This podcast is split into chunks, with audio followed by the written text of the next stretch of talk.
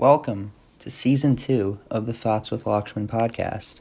My name is Lakshman Sybil. I'm a rising senior at the Edgemont Junior Senior High School. Well, I'm really finishing up junior. I'm not a senior yet, technically. Um, but yeah, welcome to season two. Um, as you know, first of all, I want to thank everybody because season one was very successful. We had over 350 listens, um, which I didn't think we'd have. 350 listens is very impressive. Uh, for you know, I don't have any sponsors or anything. I'm not marketing this at all. So the fact that just putting this out on the platform, so I was able to get 350 listens, um, I'm really appreciative of that. Um, and I'm glad that I was able to, you know, people were interested in it. Um, I originally planned on doing this to try and help people out with COVID because I know um, how difficult it was for people in hospitals when they were stuck in hospitals um, for COVID related issues or other things, but they were in hospitals and they were all isolated from their family. And they were completely, you know, they were just stuck on screens all day. And um, the, their rates of depression were so high and their mental health wasn't very good. And they were just stuck on screens. And i wanted to try and give them a productive activity. So that's why i created the podcast. One i really enjoy doing it. I, I do a lot of reading and research in my free time anyway so this really wasn't you know adding it was just me you know taking my research and reading and just now being a little bit more organized with it that's all i really had to do um, and try and construct that into episodes but I'm glad, you know, I was able to partner with uh, local hospitals, specifically really the Mount Vernon Hospital is really successful with them. Um, also the local Westchester Hospital too, and the White Plains Hospital, and they did a great job sharing the content. Um, so I'm really appreciative for them. But we're gonna continue. Um, at first, you know, this was really COVID focused, but I'm continuing this. Um, I really enjoy making the podcast. Um, I was a little busy. I had, you know, some standardized tests. I you know AP exams and my ACT that I had to take out, knock out of the way, and I've also been working on a research project, um, which is really cool. It's about Spreewald pickles. One of the episodes in our podcast in season one discusses this.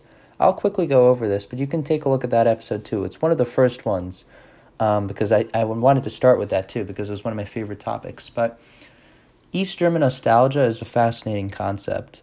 Um, and by the way, apologies for the mic. I don't have my regular microphone. I spilled something on it, so if the audio isn't as good, um, I'm sorry. I, will try and make my best. But East German nostalgia is fascinating because, you know, under the GDR, um, life wasn't really that great for East Germans. Um, you know, under Stalinist totalitarianism, you know, they didn't have any political freedom. Um, they suffered a lot. That's why there was a brain drain. And for people who had family members in West Germany, they couldn't see them for years. They look so different. There's a beautiful book.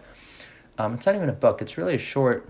It's a short collection of poems that discusses, you know, how people reacted to seeing their family members look so different.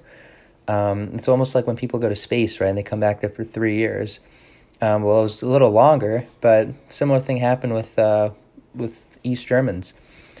But still, East Germans had this profound connection to certain products and, and goods that were produced by the GDR. And they kind of like, they found solace in them. They, they truly found solace in those products. And one of my favorite ones was Spreewald Gherkin, or Spreewald pickles as they're known in English. Um, because these little pickles were able to unite East Germans. And one of the other things, too, is after the Berlin Wall, after unification, and I, I'm spending a lot of time on this, I want to get into our topic today, but this is really interesting. But after unification, East German, there was a big inferiority complex between East Germans and, you know, West Germans felt superior. Um, all of West German, lots of aspects of West German culture kind of, you know, ran over East German culture. And understandably so, right? You would expect that. Um, lots of West German businesses were more efficient, they were run well, and you would expect that. But there was also a bit of a fight back because not East Germans, you know, acknowledged that they were aware of that, but they were like also, you know, not everything we have is bad, um, and they did like a few things, and that they that you know they've grown accustomed to, they've grown attached to, and one of those things was Spreewald pickles. And after you know the Berlin Wall came down, the company that produced there are multiple companies that produced them, um, but the most famous one is just called Spreewald Deutsch, I think, and um, you know they went under. They couldn't compete. They would not. They didn't survive in the free market. And the West German companies that try to you know replicate that and try to produce Spreewald pickles themselves to sell because there was high demand for it, they couldn't get the taste right according to East Germans and that's fascinating too. You can read about that how they still think that the taste isn't the same. Um, so the, I, that's a topic I found super interesting, right? And also, if you watch Goodbye Lenin, which is a great movie, um, it's Goodbye Lenin. I encourage you to watch it. It's basically focusing on that. Uh, Lenin is a younger boy. He's really, I think he's a college student in the movie, and he uh, favors unification. He's against the East German communists.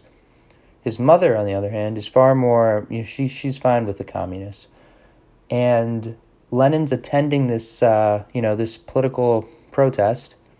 His mother is sick. His mother goes in a coma, and when she comes out of coma, uh, East Germany and West Germany become united, right? And the Berlin Wall comes down.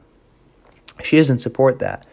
So the movie goes into all how they kind of, after her mother comes out of coma, to prevent her from going into coma again, the efforts that they go to to make it seem to her mother that they're still um, divided. So they they cover up the windows. They make their own TV shows for her. Um, but one of the things they do with food, right, is her mother loved Spreewald pickles, and they couldn't find Spreewald pickles because her mother wanted to eat Spreewald pickles. They couldn't find Spreewald pickles after unification. So that's another thing that kind of that kind of focuses on that. But that's really that's a truly interesting topic. I go into greater detail in the in season one. But I really want to try and improve the quality and the length of these podcasts because I think I could have done a little better. Uh, I was also learning. It's the first time I've ever done this. But maybe I revisit that topic again because it's just so fascinating. You can talk about it for so long. Um, but today, I want to talk about a new topic. And I think I'm going to do a series on this because what I found from really the best criticism I got, and I'm really glad that I did get criticism, because you can only grow from criticism. You can't grow from compliments are great. I love the compliments, but um, you know, criticism was very valuable to me. And I feel like I should I could have done a better job going deeper in, into you know specific topics rather than covering a lot of topics. So that's something I'm really going to try and focus on um, now in season two. Um, so one thing I'm going to start. So a terrific book I've been reading. So Jan Uelzmann He's a professor at Georgia Tech University with German. I don't. I think he, he graduated from the University of Texas, um, and I think I don't think he's doing as much work with the universities. He does a lot of work with also German University. Georgia Tech is a terrific program, uh, study abroad program, and he does a lot of work uh, with the German University. I forget the name that they send kids to from Georgia Tech, but he goes back and forth between them. But I was lucky enough to speak to him for over an hour. And his research is fascinating. Um, he has one of the most interesting topics, probably the second most interesting topic to me, relating to German history and German culture, behind Spreewald pickles. And that's after post World War II and the formation of German democracy. Um, so just to give you some backstory, right? Every Germany's history is fascinating. Even if you you you've never studied German, you've never taken any German history classes, you know a lot about German history just taking you know American history, um, because of World War One and World War Two. Um, so so with uh, Mr. Uelzmann's project, and he has a book. I'm going to talk about it. I was lucky enough to get the book. Um, and uh, it, it's a terrific book. I read it once. I'm reading it again too. But what happened with uh, with Germany after World War II, they we, they lost World War II, right? The U.S. played a major role, and maybe I could do a podcast on that. I I discussed a little bit of World War II in one podcast. Maybe I dive deeper into it. Um, but for now, let's just focus on this. Let's not get distracted. So, after Germany lost World War II, right? And Nuremberg trials. Lots of Hitler obviously killed himself. Although there are comp- conspiracy theories that say that Hitler didn't kill himself and went to South America. There isn't any proof, um, but there are some conspiracy theories there. Uh, but though a lot of Nazis did flee uh, uh, Germany from the and and instead of getting tried in Nuremberg trials, they went to South America. Uh, so that's interesting, actually. That's a we could do a topic on that because that there's proof of that. There isn't proof that Hitler was one of them, uh, and these people weren't as high profile. But what's interesting, what Mr. Uelzmann focused on in his books called Staging West German Democracy, Governmental PR Films and the Democratic Imaginary from 1953 to 1963. It has an orange cover um, in case you're interested in, in buying it. What What's fascinating about his research, and just to give you better back, so World War II they lost, Germany lost. Nuremberg trials, lots of Nazis were were tried, very few the only ones that really didn't get punished were the ones who weren't as high ranking. They really went after them, and that's one thing Germany's gotten a lot of praise for for um, educating on that. You know, if you take a if you go to school in Germany, German textbooks aren't going to ignore World War II and Hitler. They're going to spend a lot of time talking about that. If you go to China, um, so, or not China, China's still not great about it. China likes to, you know, they'll present. Um, for example, Tiananmen Square, they'll, they'll present that differently. But really, North Korea is, uh, you know, if you go to school in North Korea, it's fascinating, which some journalists have been able to obtain. So Germany has, they've, they've definitely, you know, been forthcoming on that. But after World War II, the Nazi propagandists, not propaganda was crucial to Hitler's rise and the Nazis um, becoming popular in Germany crucial. And there are a lot of elements at play, right? After World War One, Germany was struggling. Um, sanctions on Germany were too harsh by the U.S. and and and the Allies, and that, was a big mistake that they made. That was one of the biggest mistakes in history, um, and that kind of gave rise to Hitler, right? There was so much economic struggle, um, and that led to political uproar. That's kind of why, you know, you you see with the uh, Truman Doctrine uh, which was 400 million for Greece and Turkey, the Marshall Plan, right? That's crucial economic aid. Why did the U.S. do that? Well, they did that because if someone did that to Germany, Hitler wouldn't have happened, right? So they didn't want that to happen after World War II. But back to Germany, uh, and that's interesting too. The Marshall Plan the Truman Doctrine, that's very, very interesting too. I wrote a research paper about that this year, and it was one of my favorite papers I wrote. Um, but back to Germany, um, propaganda was so important for for Hitler for the Nazis, and they had lots of. I would argue, I don't really know if I'm well researched, but from what I know, I think German propaganda at this time in in the world may have been the best in the world. It may have been the best in the world, and was very effective at um, you know persuading the public and this propaganda, you know, th- there were so many Nazis that were that were experts at this propaganda that once Germany lost World War II, right? Once they lost and once the Nazis were tried, they actually didn't try certain Nazi propaganda experts. They didn't try these these Nazi filmmakers, but and they made a deal with them. Um, the the post World War II German government they made a deal with them, and the Allied powers knew about this too. They made a deal that these Nazi filmmakers would continue making their propaganda films, except for the other side.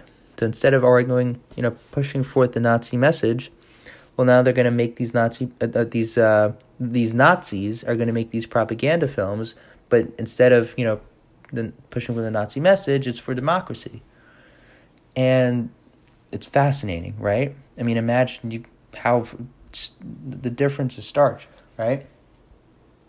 And they did it because they would have they would have gone to jail, they would have died. So they had no choice. They were happy to do it for their freedom and they did a good job with it. That's the most interesting thing. And that's what the book explores. They did a terrific job with it.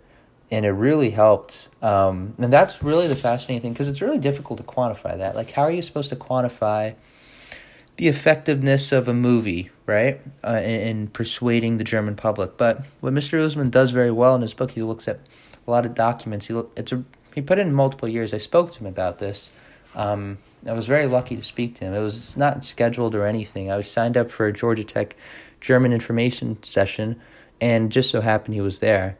Uh, and we spoke about the Georgia Tech German department, but we also spoke about uh, uh, his book. That's what interested me more. And then we exchanged emails. We had another conversation, but he he looked at polls, for example. There were a lot of polls done before and after movies. That those were very effective, um, and the the films are really because remember you're living in a different time.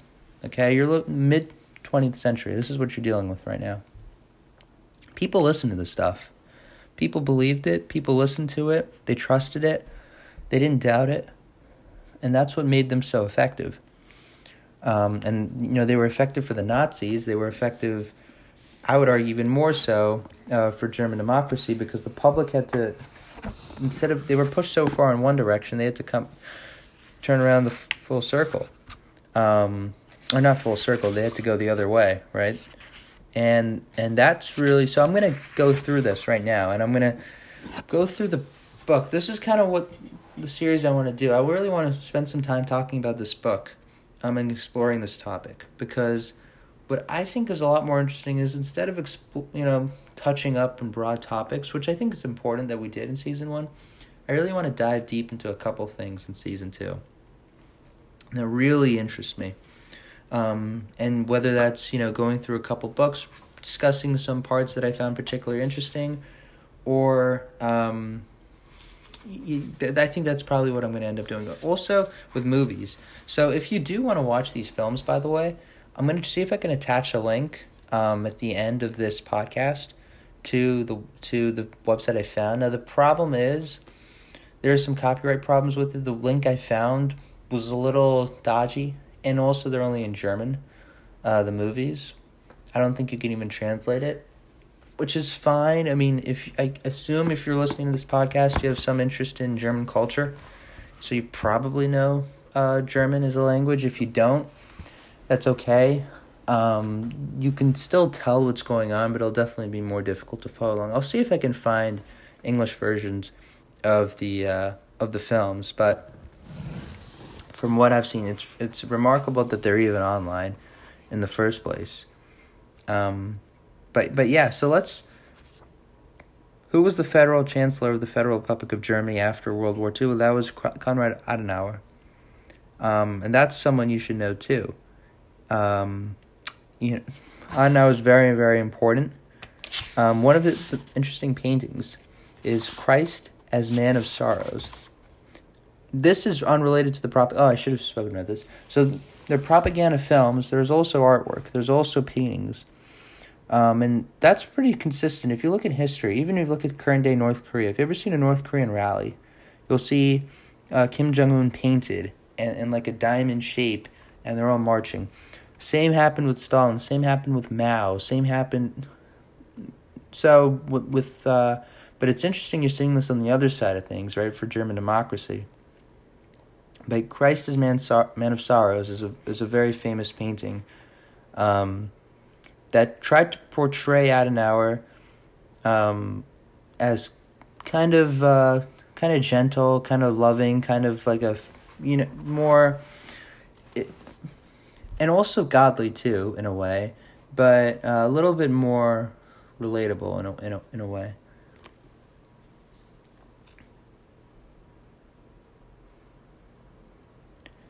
Also remember these are government commissioned films, right? These aren't private films. That's another uh, topic. That's another thing to keep in mind.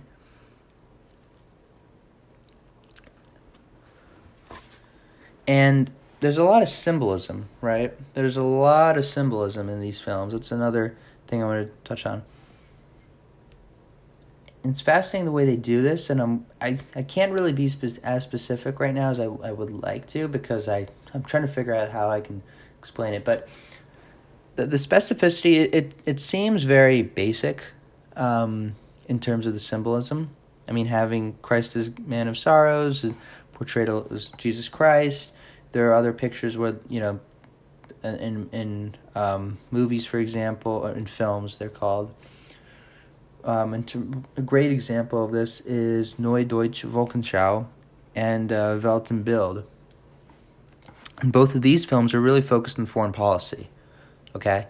And, you know, you can really present foreign policy through a film. You can make it look very different than what's actually going on. Um, and the public can't see what's actually going on, right? Reporters at this time, there was wasn't as advanced media in Germany, and uh, there's a podcast episode in in season one. Uh, it's another topic I would really like to explore more deeply is uh, is uh, media, uh, German media over time. But at the, you know they couldn't really you know tell what's going on in those closed door meetings, so you could really manipulate, right? Like you could really present uh, the German government in a completely different way, with with um, foreign policy meetings through these PR meeting through these PR films. Um, for example, a man advocates for his people. That's this is another one I want to talk about. So this one is probably the most. There are two that are the most famous in my opinion, from what I've read. Um, one is a man advocates for his people. Ein Mann wirbt für sein Volk. Um, that's pretty self-explanatory from the uh, from the title. That's again pre- presenting Adenauer as a as a patriot, loves his Germans, loves his fellow Germans, would only do the best for them, um, is always considering them in all his actions. That's kind of what that's portraying him as. The other very, very famous one is uh, The Path into the Future, Der Weg in Zukunft, which is a funny word, um, but Der Weg in die Zukunft. The path into the future is interesting because remember you have a German, you have a democratic Germany, right? In this in this stage, there are elections, right? Now, and that's another thing we could explore is the validity of those elections, um, because there there were some there are some interesting things with uh, German elections back then, but they were largely democratic, right? That's that's what they were. And by making PR films like The Path into the Future, right?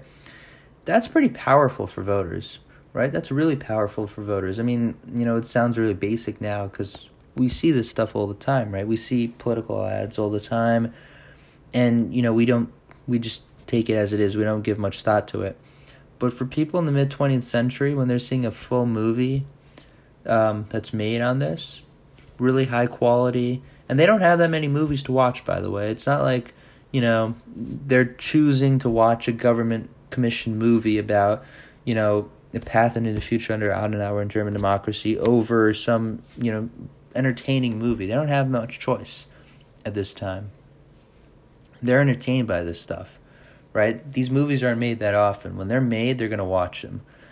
So that really affects them. Um, movies like this, especially with their with how they're going to vote, and it is what it is, right? Propaganda is always going to exist. Um, propaganda exists today, right? But that's that's uh, pretty powerful. That that film. The interesting about the PR films, the interesting thing about the PR films is that you can tell from the films like you you can tell the date of the films without watching the films even though the films don't reference very many like specific things in a way the films tend to be more broad they tend to be more focus more on symbolism fo- focus more on just presenting the german democratic government as being very well German Democratic government. I didn't want to accidentally say the German Democratic Republic, right? Because that's very different. But, you know, presenting this new democratic government in a very strong light, um, as as knowing what they're doing. That's kind of how the films are. They're not really diving deep into a few things. Um, they're not very that specific. So you can tell um, through the PR films by watching them, and I've seen this too. When I watch the films, I've watched three of them, and I, I couldn't there was somewhere I struggled a little with the German because this is also 20th century German. My speaking and listening skills, I'm a much better writer and a and uh, reader at German. And I think most people who are English speakers will probably start off like that. I'm trying to make an you know an effort to try and talk German. I'm doing a program where I'm talking with German for two hours basically every day for the next eight weeks, which is pretty cool. Um, we we had a, a, lot of fun with that today actually, but um, that's how I'm trying to improve my speaking with German. But you know, listening to the to the movie, I couldn't follow along with that much of it. But what I could tell, I could I could follow enough that I could tell that the third movie, Um, a man advocates for his people. That was the last one. That was the last one. And the reason I could tell that is because the tone was more, it was almost as if the filmmakers had sensed that the public were growing to favor democracy. The first one was more, um, it, it definitely tried to address the skepticism, right? It definitely, they focused a lot on, first of all, they focused a lot on the previous government, right? They focused a lot on the Nazis and they tried to draw a contrast between well, the Nazi government, and they tried to portray World War II and how they struggled so badly. And they used that to really try and um, gain credibility for the democratic government. Even because, remember, for the German people, you know, the democratic government at the time, they didn't have much uh, of a track record, right, for the German people to judge them off and trust them. So the way that they almost, uh, that the filmmakers kind of got the support for that without a track record is by comparing the German democratic government to the previous Nazi government. Um, and, and really focusing on the failures of the Nazi government. So that was very effective. Um, and you can tell as the different stages, right, is just by watching the film, right, that when it was made. And that I think that's very interesting too and I'm not just focusing on because you know someone could say, well, that's so basic, right? If a film's black and white, I can tell it was made back then. If a film's in color, there's a lot more complicated than that because they're all black and white more or less. The they're they're within a five to seven year span, and it it shows the development of German democracy. That's what I think. But let's move on. Um, another interesting thing are what are the motivations and the strategies, right? with how the filmmakers tried to present, you know, the new um, post-war democratic government in Germany as a flourishing democracy. One of the things they really did, and this was a little risky, they really tried to align themselves with um, through the films. They tried to align themselves with Western powers, right, like the U.S. Because the German people didn't particularly like the U.S. at, at this time in the twentieth mid twentieth century. They didn't like France. They didn't like Britain. They didn't like the U.S. Well, the German democratic government, the post-war government, they're aligned, right? I mean, they're they're um, pretty aligned. The German representatives in that government, they're they're definitely aligned um, with those Western powers. I mean, they're literally controlling the government. So the way that those films did that, because that was one of the hardest, you know, hurdles to to to jump over right? How do you get the public to go from hating the Americans, hating the Brits, hating the French, to now start, you know, accepting them, accept this new relationship that our government has? That's difficult. That's really, really difficult. And the way they were able to do it, they, they really tackled it head on. Head on. They tackled it head on. Um, and they tried to, one of the things, and you can talk about freedom of media and, the evolution of the German media. Big things that really influenced people were newspapers and movies. Okay, and, and whatever they could see. Movies were rare, but they were cool, right? People really remembered what they saw in movies because they couldn't see them that often. Um, they were fascinated by them, so and and they were more trusting of them because they were rare and they also trusted their newspapers. Newspapers weren't as rare. I mean, they're not to the scale they are today, but they weren't as rare. But they were more accustomed to their newspapers. And there were definitely uh, German owned, uh, government owned uh, media agencies that the people read and they followed. They did a great job of convincing the people, you know, to to become more accepting of the relationship with the U.S. And that's another fascinating topic, right? you know, freedom of the press is beautiful. Freedom of the press is necessary in a healthy democracy. The press should be able to criticize, um, you know, everyone with without any ramifications. They should be able to criticize the president, criticize uh, senators or representatives. They should criticize anyone without ramifications. That's crucial.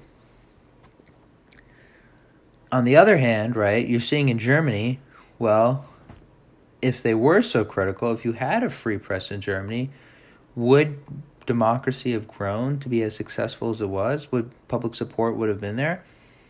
Right? That's an interesting question because I completely support the freedom of the press. I'm a firm believer in the freedom of the press, um, and I think I like I said, it's so necessary.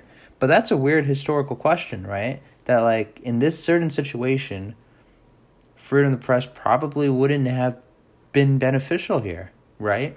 Because democracy was, you know, was what was needed, but it wouldn't have helped if you had totalitarianist um, or communist uh, um, newspapers that the public loved, and they were listening to them, and they started. That wouldn't have helped, right? That would not have helped the, the, the efforts for democracy, and democracy is very important. Um, I mean, obviously, it's very important. So, so that's really interesting. That's another thing that I wanted to uh, touch on because there are lots of, especially in German history, from what I've studied, there are lots of these like uh, backwards ish situations where like you'd expect one thing, but like the backwards way of doing it kind of makes it better in a way. Like, if that makes sense, maybe not backwards, but like it's unexpected, extremely unexpected, right? And this is this is unexpected that not having freedom of the press in this stage, and there was freedom of the press, but there were just a lot of German-owned uh, media companies, and they were spreading this propaganda. They were they were spreading certain news. So then the public over time became uh, more supportive of the relationship between you know the the U.S. and, and Britain and, and France. Um,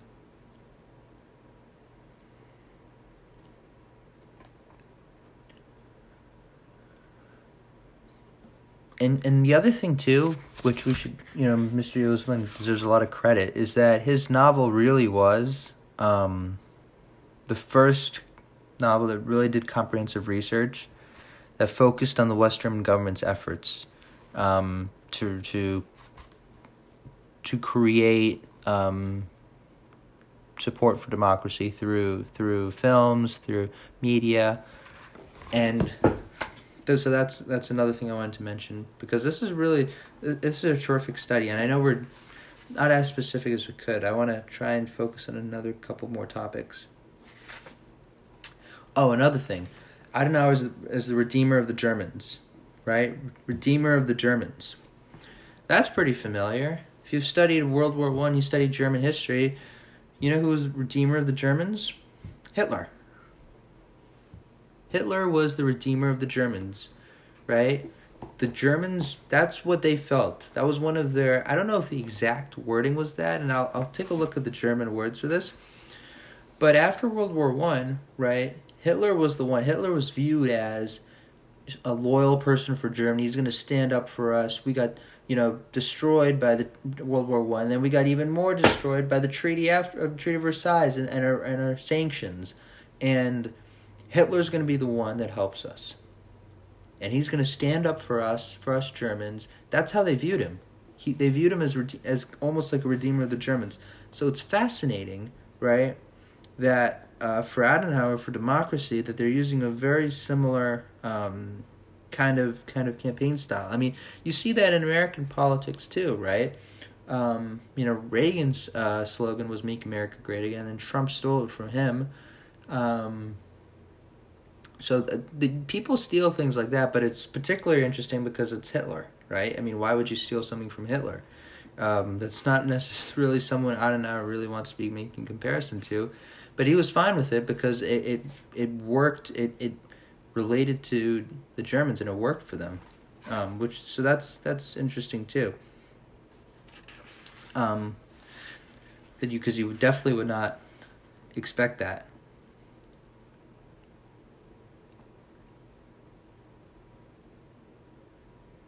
And by the way, the, the films were also present not just in Germany, but Austria, Switzerland, but also in Britain and France. That shouldn't be completely underlooked. Um, and and just another you know quick thing, Adenauer's power, power, power political party was the uh, CDU or the Christian Democratic Union. Um, so that's another thing, and the films weren't just for Adenauer uh, or Germany as a whole. They were also more specific films for their government, for representatives, for but it wasn't just for one because they weren't made so often. But it would be for, you know, elections to help out a, a, lot of people. So that's another thing. But they they were heavily tied tied to the CDU party um, at this time. And the the films are very well made, very very well made, um, and they really linked Adenauer with the the the new democratic um, government successful path towards a political stable politically stable um, you know democracy um, and, and by doing that they they gave Adenauer a lot of credit. Adenauer is a central figure here. He's a central figure because the films it's really easy if you think about it to I, I don't know if it's easier if, if it's easy but I certainly think it's easier uh, to focus on one person in a film than to focus on a country as a whole or, or a government as a whole. I think that's really because the symbolism you can do, you can really project that person in a positive way, especially because this is the mid mid 20th century, okay? The media isn't as good. There's German owned media companies. They're not going to criticize Adenauer. And then the other media companies, well, they don't have, you know, they don't have the capability to criticize them in a serious way and they weren't as popular as the German-owned media companies. It wasn't like the people were paying much attention to them, anyways. So it was really easy for them to, you know, I don't know if they had approval ratings at the time, but with these films, with the media, I mean, I don't know how his approval rating must have been through the roof. Um, and it, it it was it's easier for them to do that with Adenauer than it would have been for them to do that with the entire German government, and that's what kind of why they struggled in the beginning um, with getting support for the new relationship with the U.S. Um, and, and, Britain and France. But really, you know, the, the films represented Adenauer you know the Chancellor to portray his politics so that you know they were likable, so that they were understandable. He wasn't. They didn't portray him as some though they did actually never mind. They did have some paintings that portrayed him as a god godlike figure. But there was a lot of stuff that focused on him being a relatable likable person also. That's interesting too because remember context mid 20th century in europe. Is relatable likable really uh, that common across europe? Not really. Um, there's a lot of royalty there's a lot of aristocracy. That's you know, that's interesting too.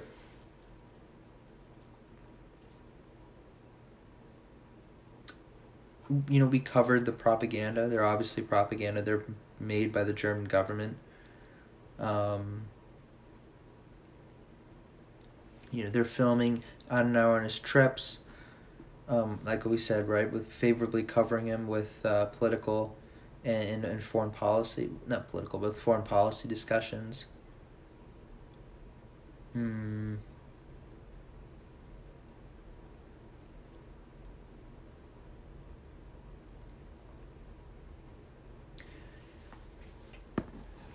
And you know, just to before we finish up, um, well, yeah, but I wanted to keep it around. So forty minutes is good. Okay, so yeah, that really brings us to a good natural. And sorry that the you know the end. I, I covered everything I had my on my notepad, and then I, w- I was looking through the note through the book itself. So I'm trying to find something. I'm gonna look for right now. Um, so I really wanted to introduce this topic.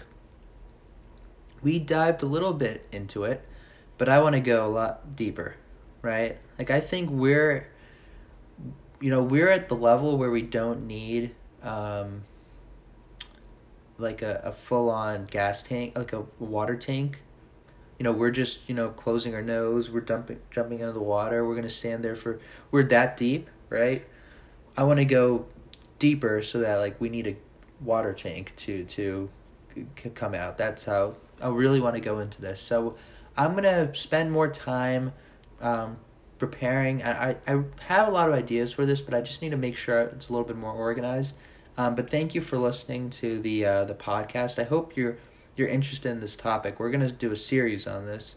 Um, so I, I would maybe the next four or five episodes are covering, um, you know, the the formation of West German democracy using Nazi filmmakers propaganda because I think that's so fascinating.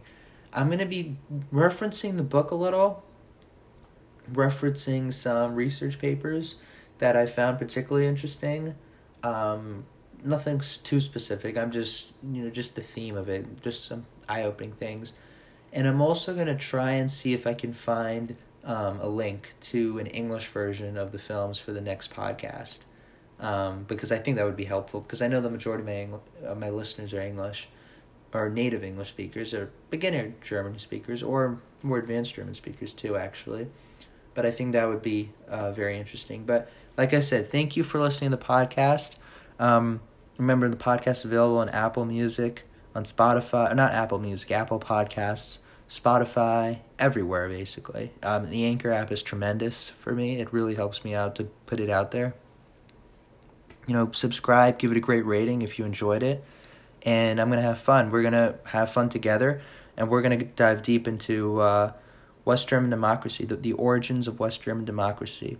So thank you for listening, and goodbye, or tschüss.